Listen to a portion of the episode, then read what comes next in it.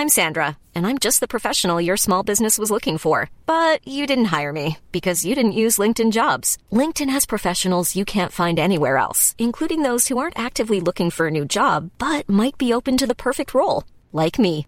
In a given month, over seventy percent of LinkedIn users don't visit other leading job sites. So if you're not looking on LinkedIn, you'll miss out on great candidates like Sandra. Start hiring professionals like a professional. Post your free job on linkedin dot com slash people today. Hey, I'm Ryan Reynolds. Recently, I asked Mint Mobile's legal team if big wireless companies are allowed to raise prices due to inflation. They said yes. And then when I asked if raising prices technically violates those onerous two-year contracts, they said, "What the f*** are you talking about, you insane Hollywood ass?" So to recap, we're cutting the price of Mint Unlimited from thirty dollars a month to just fifteen dollars a month. Give it a try at mint mobile dot com slash switch. forty-five dollars up front for three months plus taxes and fees. Promoting for new customers for limited time. Unlimited more than forty gigabytes per month. Slows full terms at mint mobile dot com.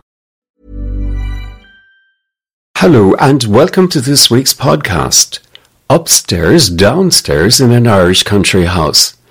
I'm Maurice O'Keeffe.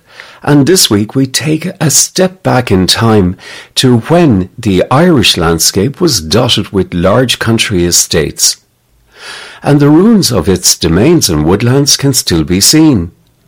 And many of the houses that have survived have taken on a whole new life, but without the butler, footman, housekeeper, cook and gardener. And in the past, no big house could function without the servants. And in this podcast, you will hear voices from Ardgillan Castle in North County Dublin. You see, there were lots of coal fires and plenty of servants that ran around and light fires. A pound of eight, and then you, you had a written different rig out in the mornings, yeah. Gloucester House in County Offaly.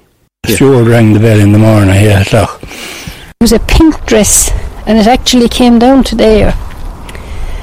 Silk stockings had to be worn. Birr Castle in County Offaly. Front door bell only rang downstairs. You would always meet the people at the door. They would never answer the door. Adare Manor in West Limerick. The staff and butler, footmen were never meant to uh, smile or laugh. We were there as caddies, carrying the, the cartridge bags. So let's get started. Ardgillan Castle and Domain is situated in North County Dublin. It was built in the eighteenth century by Reverend Robert Taylor, and the house remained in the Taylor family until nineteen sixty-two. Terence Taylor is the last in the line of the Taylors to have lived in Ardgillan Castle. There was a, a millstone around a lot of Taylor families' necks for hundreds of years. Um, what do you mean? It took a lot of money to run it, and there wasn't enough land there really to uh, to finance a big castle like that. And you know, run as a gentleman's residence, that's a very expensive way of doing things. uh, there was, let me see now, there was uh, my... father's great-uncle Dick, General Sir Richard Taylor, uh, his brother owned the place, and Uncle Dick was in the Crimea and uh, the Indian Mutiny and stuff, and he used to ride home uh, maybe a couple of times a week to his mother, his brother and his sister. Mm-hmm. And we have all those letters that have been copied into an exercise book. You know, telling him what was That's going on. That's interesting, isn't it? It is very interesting. Like, we haven't got the originals. I mean, they'd be scruffy bits of paper written in the wet in a tent or something, you know. Mm. And what was he writing home about? Uh, just about what was going on uh, with the war and um, how things, inquiring how things were getting on at home. They were planting trees and building walls and stuff around the place. Generally, developing the place. So it would need more money to run. And Terence's father, Richard, didn't inherit Ardgillan Castle until nineteen thirty-nine. Yeah, well, he was, as I say, educated in London mostly. The family had a house there and moved to Singapore and came back just before the war. Otherwise he would have been killed, no messing, because he was in the Royal Naval Volunteer Reserve out there, and all my father's friends got killed by the Japanese. Um, he knew the place a bit. He used to go there on holidays before the war, before the thirties, when he was quite young. Um, and at this stage, where was he living? Where was the... He's, where was the... So when he moved into Mount Gillen, yes, in nineteen thirty-nine. And then after he inherited it from his uncle. Yeah, mm. So, you know, inherited a whole lot, servants, furniture, the lot, and I think a few cattle and stuff. Mark Daly was a herdsman, and he worked moving around from one country estate to another in North County Dublin. His daughter Josie joined the domestic staff in Ardgillan Castle as a parlour maid. We were in different places. My father was a herd in Julianstown, and he'd be in different places. We were in Gormonstown for a while, and I went to school in Stamullen. Oh, where did the family move to then?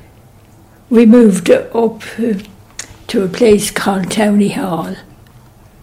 And, who? and he got, got a job there, you know. With who? Lady Balfour. Have you any memories of that place? She had staff and workmen. Oh, there was a big la- la- la- land. If you go down to um, the Slane Road, the back way, you know, all the, the runs from miles. They're like nearly the Obelisk Bridge. Have you ever had to? Oh, yes. Yeah. And your father was, was the herdsman there? Yeah, milking cows and the cattle and that. And did you live on on the grounds? We lived in a lodge. Yeah. On the grounds? Yeah. And what what are your earliest memories of that place? Ah, we used to be kicking football. With other people, children, yeah. And did, were you ever in the house itself? The big house, just uh, when... They'd be bringing down the milk with my father. I'll go in and have a chat with the cook. Yeah. You joined the domestic staff here in Ardgillan. Yeah. I suppose it was seventeen or eighteen. I don't forget now which. Can you remember your being interviewed for that job? Yeah, I think they'd come down to the house to, uh, you know, to talk to me in Julianstown. And they said, start some such a play time, yeah. And what was your first impression when you walked in the gates uh, of the house? Oh, God. I don't know. Oh, Lord, yeah. And there was a cook there, and she was friendly, you know, like... What was her name? Um, Mary something, you know, I can't think of her other name. She was yeah. from Kildare. Yeah. And then she left, and another, another woman, she's dead now, Lord Adare, Miss Kennedy. She was a cook in England for the like the, the Royal family or something like that. She was there a good few years, and then she retired. And then a woman come, uh, and she had her son, and she doing... cooking, you know, uh, Missus McKenna. And where was she from? She was from uh, Galway. What job had you when you went in first? A, a parlour maid. Maybe quite had and then you, you had a different rig out in the mornings, so yeah. yeah. And what was your jobs? Jobs setting the table, doing the dining room, dust and... What was he like, the um, Terence's father? He was a very nice man. What, what was his first name? Richard. Yeah. Yeah. And was he strict or was he, you know... No, he wasn't strict, you know. Hmm. You got, we got on well with him, you know, like he'd come down and chat, you know, few things he'd say, tell us, yeah. And she she was very ladylike. Uh, she wouldn't say a word to anyone, you know. and you'd always hear her coming, humming. You know, she was humming, and you'd hold your leg, and you knew she was on the... She wrote the menu or a slate, what they wanted or whatever. Yeah, and we didn't want it. And did they have guests and parties? Oh, yeah, no, no parties, yeah. Lone parties. They'd have guests in for mm. dinner and maybe some people in for tea, you know. Mm. That they used to have tea in the afternoon, about half three or four. The dining room was a lovely room with um, a lot of pictures around the place and um, oak panelling. It was done by some Italians, I think it was, who had done the panelling at Hampton Hall, in, is it Hampton Hall in London? Um, yeah, a cold old place. Because uh, before the war, you see, there were lots of coal fires and plenty of servants to run around and light fires. Yes. I remember my bedroom beside the front tower, the carpet lifting off the floor with the draughts. You know, it was that cold. Oh, the dining room was a big, big table. No, we, you, uh, the, every May they used to have cattle in the horse, or not the horse show, the, you know, the show in, in Ballsbury, R D S, yeah. yeah, and invite a lot of them, seventeen or something, and uh, you let out the table. And another table, and said, and it used to be lovely dre- when it set it out. Oh, the linen. And yeah, the, the and all placemats. the things, yeah, yeah. placemats and everything, yeah, and glasses and everything. And the silver. And the silver, yeah. Who polished the silver? I did, yeah. Was that a good job? I mean, it, it, it was all right. If it was a butler there now, he, it would be his job, yeah. Yeah. Mister Taylor, did he farm the land there? There was, uh, they farmed the land, yeah, and then they had the dairy, and there was staff in the dairy, yeah. Four of them, and then there was three or four on the farm, and then the, the, the other men got too old and he didn't replace them, you know. Yeah. There was two of them. Well, and so, and I had a gardener, two gardeners, you know. Uh, who, can you recall who the gardener's name? Who oh, Michael Leonard. He was a neighbour here, yeah. and uh, Ned Daly. Yeah, he lived in one of these houses. My mother was knew a bit about livestock, quite a good judge of livestock. She saw her ran the dairy. And father sort of run the rest of the place. Uh, the only place that really paid was a walled garden. With two gardeners there and about four acres of um, fruit trees. Um, you know, old-fashioned apple trees. They were neither eating apples or cooking apples. Right, yeah. And I had a lot of plums and stuff. Not very good commercial ones. The shelf life wasn't great. But uh, the big walled garden is still there, and the greenhouse, and he used to grow a lot of tomatoes and stuff. Um, my father used to head off for Balbriggan, th- sorry, to Dublin every Thursday with a trailer load of produce behind the car, sell them in a Dublin uh, vegetable market. Gloucester House in County Offaly was built for the Lyde family in the early eighteenth century. And it remained in the family until General Brigadier Lyde sold the estate to an order of nuns in nineteen fifty-eight. The estate was sold again in nineteen ninety-two, and it changed ownership a few times until the present owner, Tom Alexander, bought the estate in two thousand one. And at that stage, it needed a lot of restoration to bring it back to its former glory. We had been looking for um, an early eighteenth century house for many years, and uh, in nineteen, nineteen, no, it was two thousand, in fact, we suddenly came across uh, Gloucester House, and when we saw it advertised first, we thought, well, wow, this is a beautiful house, and not only is it a beautiful house, but it comes with beautiful gardens.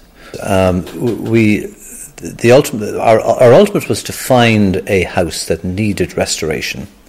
We always wanted to put our own signature on an old house. We'd done this a few times before, but I have to say now this is a quantum leap um, from what we had done before. And and being here now, do you feel that you're walking on the footsteps of, of, of all those people that came before you here? And do you feel you're surrounded by history? Very much so. I every time I go into the, one of the rooms in the front, I always think, God, uh, General Lloyd was walking around here all the time, and and then his then latterly then his nephew Major Lloyd. But I, I always thinking of their presence and uh, what would they've been doing here. And well, it was General Lloyd who owned the place, and he had a friend called Major Lakin in Horetown House, Fuxmills, County Wexford, who was a friend of the owner of the estate where I was born and reared in Wexford. Maura White's parents worked for Major Lakin in Horetown House in County Wexford, and at the age of fourteen she was offered a job in Gloucester House. Now I became fourteen, finished school. I was sent to work at fourteen. And that's how I come to be here. And when you were fourteen, did you look for a big house to work in, or...? No, it was actually got for me. And who got who got Major you? Lakin. Did he? Yeah. Yes, yeah. He was a friend of the General's. So he said, look, there's a job up there for you. Yeah, uh, to my father. Yeah. And the arrangement was made that I came on the fourth of August, nineteen fifty. nineteen fifty. And on that day, um, you came not to Gloucester House. What was it called then? Glasterymore House, Brosna, uh, King's County. Birr hadn't been added to it. And when you met uh, General Lyde at the at the door, uh, or did you? Who greeted you when you first came? Uh, the chauffeur met me at Roscrea Station. Mister Manning was his name. We learned after his name was Ned Manning, but he was Mister Manning. And uh, he met me and he took me here in a car. And I was brought in and introduced to the cook, who had tea ready at the kitchen table for me. The person who was looking after you, wh- what was her name? Her name was Missus Simpson because she was the cook, but she didn't allow herself to be called Missus Simpson. She was from England, and as was the butler. She had to be called Miss Simpson because we weren't too far back from the abdication of the, the king, and he had gone off with Missus Simpson, so she didn't want to be associated with that name whatsoever, so she insisted that everyone call her Miss Simpson. But you asked me, uh, did I meet the General? I was six months before I saw a tall gentleman cross the courtyard one day. And I asked the cook, who was the man like that was, and she looked at him. Oh, that's the General. And I was six months in the place at the time, but I had never seen my employer. Were you wearing a uniform or? I was. It was terrible. It was a pink dress, and it actually came down to there. Silk stockings had to be worn. You couldn't couldn't go on your bare legs. At fourteen now, well, I was going fifteen now at this stage, you know. Uh, silk stockings, pink dress, white apron, and then you had a navy blue thing over it because to keep the white one clean. And your famous hat on your head. The aga here is in the exact spot that the aga was in, except that there was a big covering on it. You know, it was in arch, it was in, in yeah. an archway, tiled and all at the back. My job, when I came down first thing in the morning at seven o'clock, I used to come down, I had to stoke that, rake it and stoke it.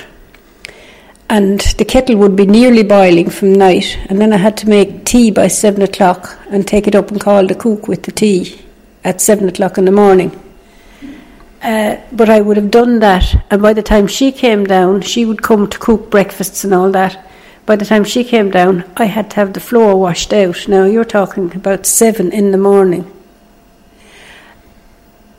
This side of it, it was a flagged floor at the far side. My side was the flagged floor. So until after breakfast, you didn't do the flagged floor because crumbs and different things went to it. But I did it in the afternoon. And there was a huge, big brass boi- uh, copper boiler up there for the water, a huge one. That had to be brass brassoed every day. Now somebody would come and lay their hand on it like that and say, oh, the water's cold today. And then some, she would come or somebody would say, that wasn't clean today. And it'd be after doing it, and it, oh, tears would come to your eyes sometimes, and you couldn't say, no, it was done, because mark of a hand on it. You put your hand on, there were brass switches. You put your hand on the switch, and you have a light immediately. We had a big engine up in the yard, and it created electricity. You see, there was a head gardener who came in every morning and saw what you wanted. Read, sometimes I couldn't make out on the menu what was wanted from the garden, and he would look at it. But uh, he was fabulous. He used to know exactly what you wanted. And then when the, all the fruits that were in season, he would bring them in, flowers, whatever was wanted from the garden, he would take them in.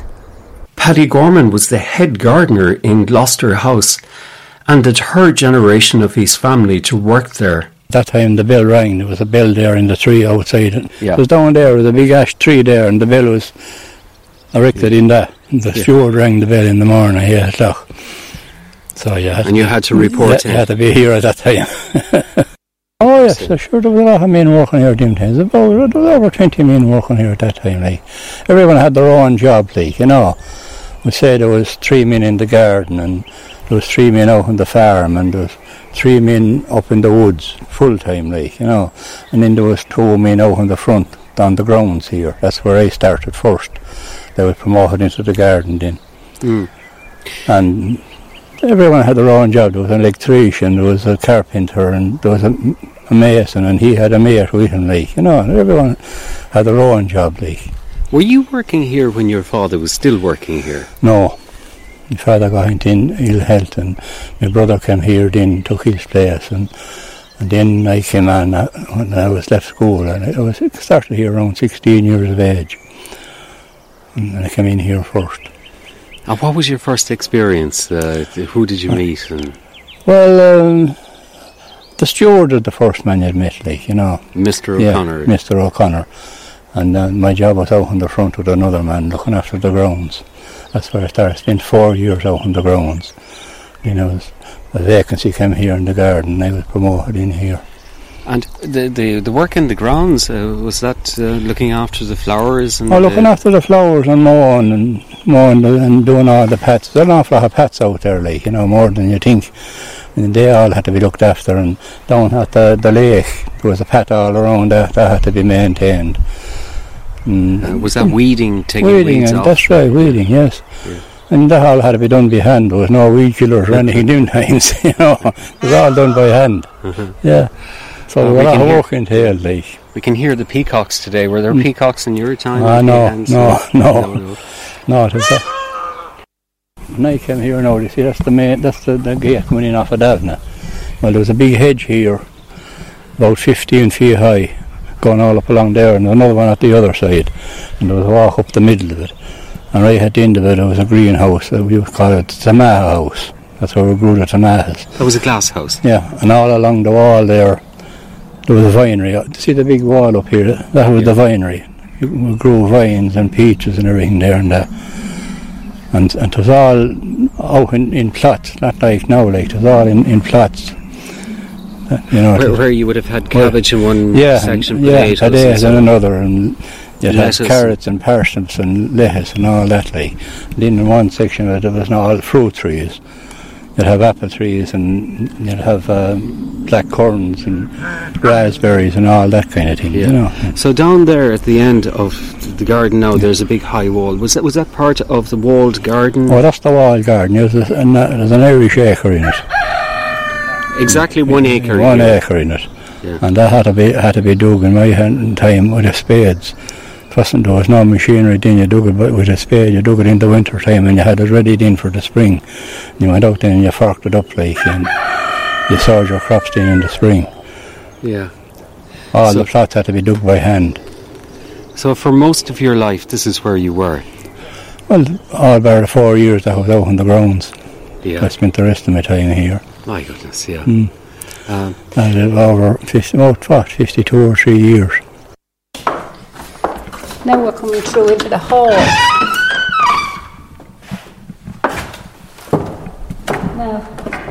There's the two big heater, or the covers over the heaters. Now there was be all portraits of the Lloyd family hung right around about there. The general himself hung there. I remember that. Now you can see the ones that didn't, the busts that they didn't get at to take down. Up high here. Up high, yeah. Now this is, you're coming into the library.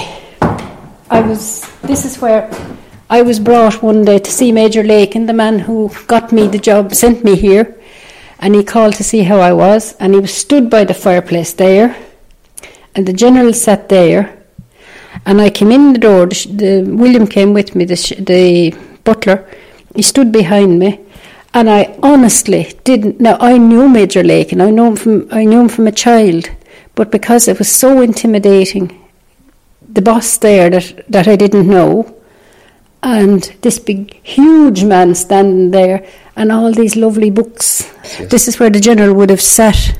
This was more, more, more of a sitting room for him, I suppose. It's where he would have sat. The fire was lighting like, and there was another chair there, so I'm sure the major was sitting in it. William O'Connor was the butler in Gloucester House for many years. His father was the groom for General Brigadier Lyde, and he explains here that his family had worked for another big house before moving to Gloucester Estate. It was part of the Sharavogue Estate. Hastings. Hastings, yeah. Yes. Uh, Huntington's and Hastings. That was another big house, which is more or less demolished now. And was your father working there? No, my father worked here. Yeah. He was. My father was the groom here, so he brought me to work here. I see. As yes, yeah. Footman.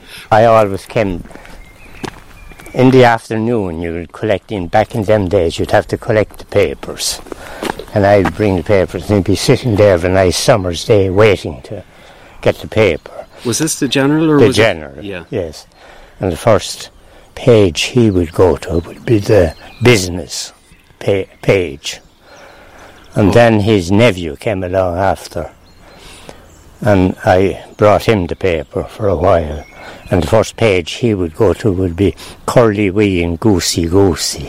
Did you notice that the maybe the, the general was a a, a, a very oh he um, was a very articulate type he was man, very was military type man mm-hmm. very military type yeah, yeah. yes he he served in the First World War. And then, he was getting on in years, of course, he volunteered for the Second World War, but they wouldn't take him on, he was too old. He was presented with the D S O. Oh, indeed. Yeah, oh, yes, yeah. yes. Yeah, well, he had a lot of horses shot under him. Yes. Oh, he was... So he was in he, the cavalry uh, Yes, he was. Con- side. He was. Yeah. You see, this is where he got all his horse and polo from. He was eager for the horses all the time. Yeah. But uh, he was, for bravery, you know, he was highly recommended for his bravery during the war. William's father, who looked after the general's horses, used to play polo with the general and travelled to many of the competitions. He used to play polo with General Lyde. Oh, did uh, he? Practice. Yeah. He captained the... Uh, polo team that they took to America. America. And where was the, the polo uh, field? Where did they play? Oh, they, they practiced up here. There's still name. It's still called the polo ground. Well, it's great to have these old photographs because they kind of bring you back to that time. And here is a photograph, a beautifully furnished out room. This was this the main that's the, dining room? No, that's the drawing the room. The drawing room? That's the drawing room, yes. And do you remember yeah. it as it is there in the picture? Yeah, yes, I do, yes, yes. Now, I can see all the silver in the little cabinet here. Yeah, yes. So was it your job to yeah, polish yes. that every... Yeah, how yeah. often would you do it? Well, you'd, if it was... open, not in the glass case. You'd have to dust it every day, chamois it, or you were chamois it is what we used to do. But of course, probably once a month when it would be enclosed in a What about the ca- brass fire fender? Oh, the brass, the maids done the brass. They were done every week. In nineteen fifty-one, William O'Connor left Gloucester House, and two years later he moved to Birr Castle, and he travelled with Lord and Lady Ross to London to look after their house there. I went to Birr Castle in fifty-three, and I was a year at home before I went to Birr Castle. fifty-three, fifty-one, I left here in fifty-one. In fifty-one? Yeah, and I was here nine years. So now you can count that up. Right, okay. Yeah. Uh, so when you finally got over to Birr Castle, um, uh, you applied for a job there, did you? No, they came looking for me. Did they? Yes. Because at that time I hadn't intended going back into this type of work. Yeah. Only they came and persuaded me, and their chauffeur got around me to go. I used to go to England with them. Yeah. I was there for the coronation, the present Queen. Were you? Oh, yes, yeah. Yeah. Yeah, fifty-three that was. I remember Lady Ross and her tiara, very expensive tiaras. I had to polish them up and get them ready for the job. And uh, look, we'll walk across this yeah, way. Yeah, yeah. And uh, so she was looking her best, and oh my God, she was looking her best. Yeah, she always looked her best. She did. Yeah. Birr Castle and estates was inherited by Brandon Parsons, the seventh Earl of Ross, and he talks here about his inheritance. All of this was someday going to be yours, because you were going to inherit the title from your father. So when you were travelling around the world, I mean, you saw a day when you would come back here again. Um, I didn't sort of always see it. One knew at the back of one's mind the day would come when uh, Birr would finally be my responsibility. And I saw it much more as my responsibility than something that was coming into my ownership.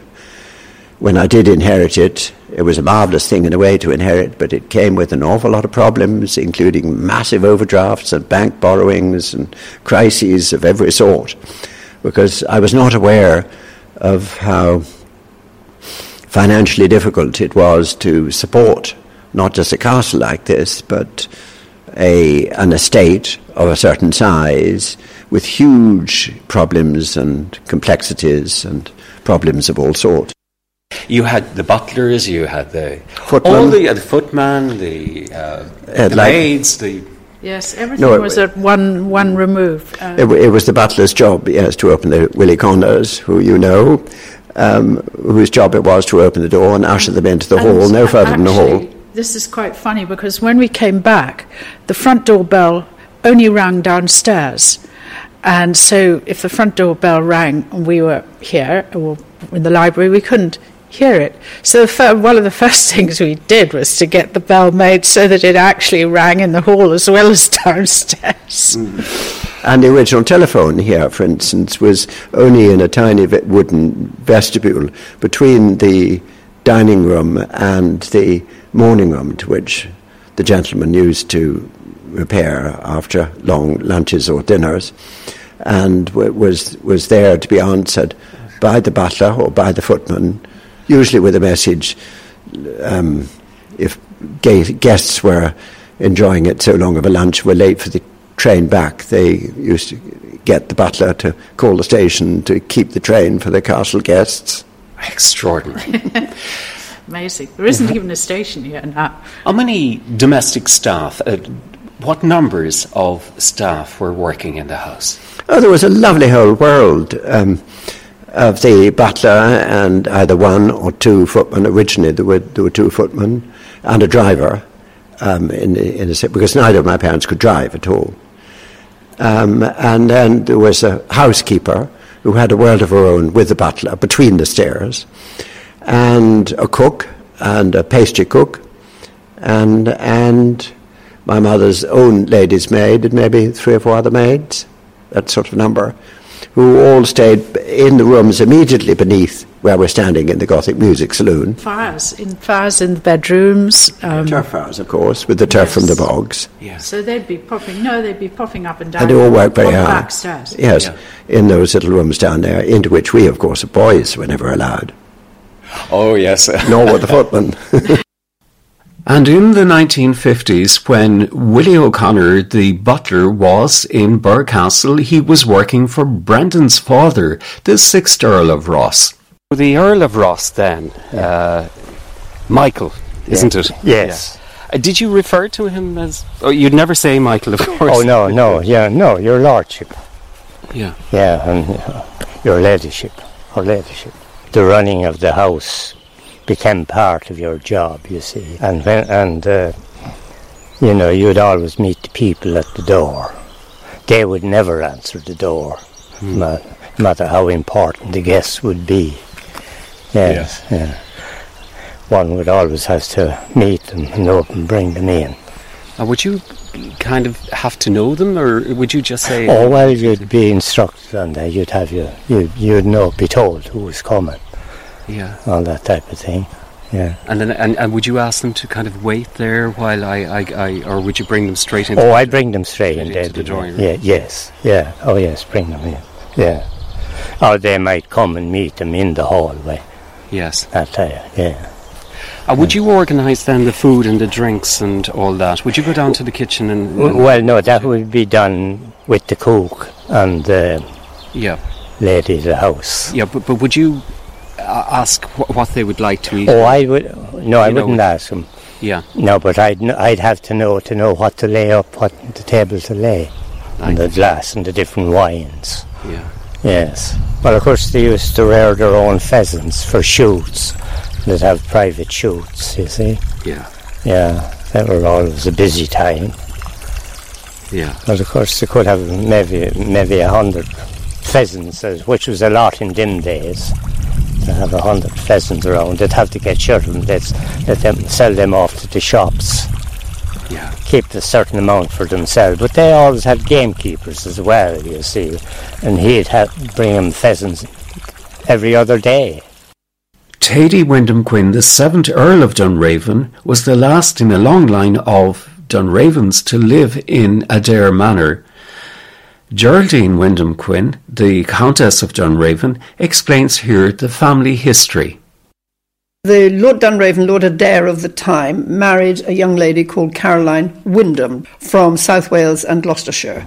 She had two brothers, both of one was killed in a hunting accident and the other one died. I actually don't know how, but um, her marriage to Lord Adare, whose father w- was became the first Lord Dunraven, so in eighteen fifty-two they took the earldom of Dunraven. He named it Dunraven after her father's ancestral seat in Wales, because she became the heiress to twenty thousand acres, under which eventually they found coal, which income built Adare Manor. The Wyndham Quinn sisters, Caroline, now the Marchioness of Waterford, and Lady Melissa Brooke recall their governesses who taught them when they were children. We had about four governesses in three years. We were awful. Well, the first governess we had was Charlie Wells' aunt. Great Charlie Wells, the trainer's great aunt. She was the, she was the first.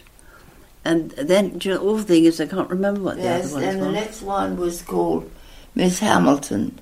Well, there was a schoolhouse in the yard, in the stable yard, and the bathroom was one end, and the schoolroom was the other. So if the governesses went to the bathroom, we all got out the window at the other end. This was in the stable yard, which yeah. was a fairly place to be um, easy to get out the window and onto a pony in a way. The workers on Adare Estate included domestic staff, gardeners, gillies, farm workers and gamekeepers. And Ellen O'Brien, who worked at the estate office for the Earl of Dunraven, looked after the staff wages, and she was also involved in organising the shoot.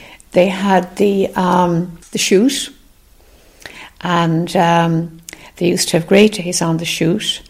Uh, they used to go to the boys' school and rally all the boys to go beating, beat out the pheasants out of the wood, and then all their family and friends would be invited in. The Dunraves were inviting their family friends to shoot. Mike Ryan was one of those schoolboys. They'd have an organised shoot where the workmen and a few extras brought in for the day would line up at one end of a wood and start shouting and roaring and general commotion, making noise, and march forwards, and uh, guns lined up at the other end of the wood in the clearing. Then you had flankers going up the the side as well to stop any birds that went out that way. The, the wood was, we were there as caddies carrying the, the cartridge bags. My mother was gatekeeper, so we had a house for nothing. She actually got paid for doing that job, I think five shillings a week or something like that. She had to open gates. Molly Wyndham Quinn, formerly the Marchioness of Salisbury, recalls happy memories at Adare Manor, especially the shoot. Yes, and the shooting, they did the shooting, and then the pheasants mm. and the partridges. And the great treat was the snipe, when there was the snipe shooting. They out, out to the bogs, you know, and got the snipe. And um, delicious they were to eat, yes. And those, and then the woodcock, the woodcock season, when the cold weather started and the woodcock came over, because they come from Scandinavia, no? and um, and then the first woodcock, that was always a great treat. But it was always an exciting moment when I remember the family rushing in, saying, "The woodcock are in, the woodcock are in." That was a great excitement. There were many gardeners on the domain, including Ted O'Connor and Jack Ryan. But you had all those gardeners working there. They worked every day of the week except Sunday. They worked six days, all day. And if they weren't housed in the village, they were housed on the estate. We had all the box hedges to keep, and mostly it was all lawn. And there was eight glass houses. So there was... There was a peach house, and there was a cucumber house, tomato houses, so there was. But grapes would have been grown. They would have been planted outside, and the grape would have been put in through the wall, where there was a there was a heating system, so there was.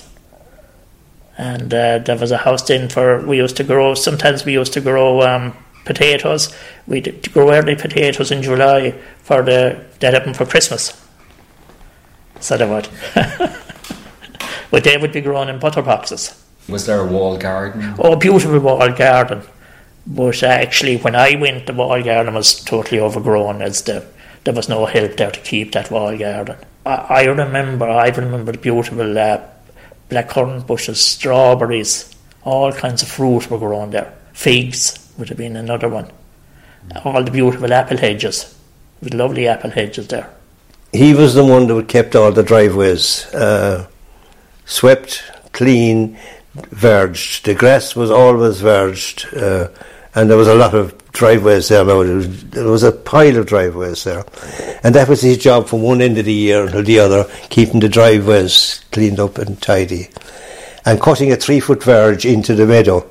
You just showed three feet inside the foot, inside the, the edge, all the way around, mown, closely mown. The rest of it in was meadow, but it was beautiful looking. It had, um, for me anyway, it had a great charm. And it was a friendly house. And um, very, very happy uh, times I always had there with my family. And a um, lot of occupation. I uh, was very fond of horses. I did a lot of riding and, uh, and a great deal of hunting that too. Very loyal staff always, and uh, my grandparents kept everything going. There was no um, reduction in the way, the way things were done. You know, there was always um, for dinner at night. My grandfather always had the table, was always laid up with the family silver and candles on the table and all that. Um, And um, some of the, you know, the loyal staff was still there. Always butler, several footmen. But in the old days, of course, they were always in the family uniform. It was, um, I remember that as all being, it was, very, it was a very happy house, very happy place. And did you all dress up for dinner? Or yeah, yes, that? Always had to change every night.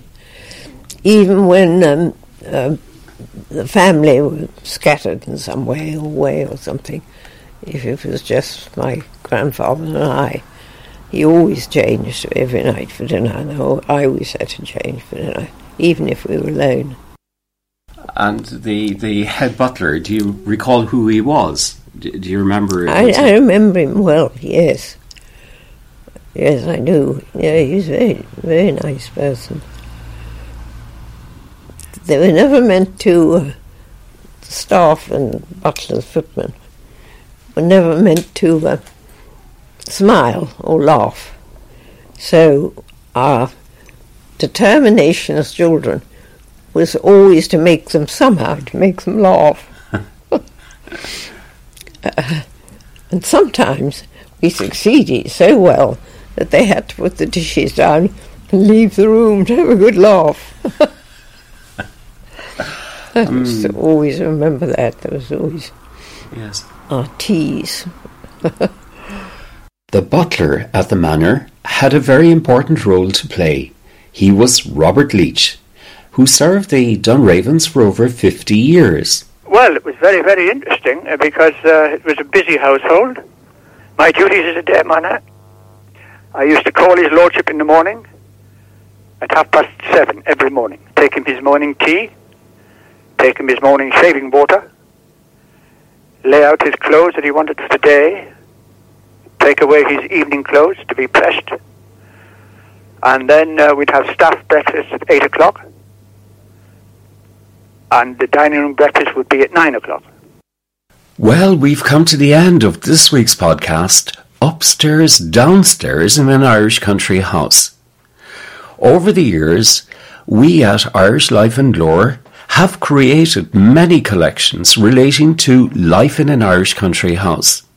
And you can find all these collections on our website. That's w w w dot irish life and lore dot com. I'm Maurice O'Keeffe, and I look forward to bringing you another podcast next week.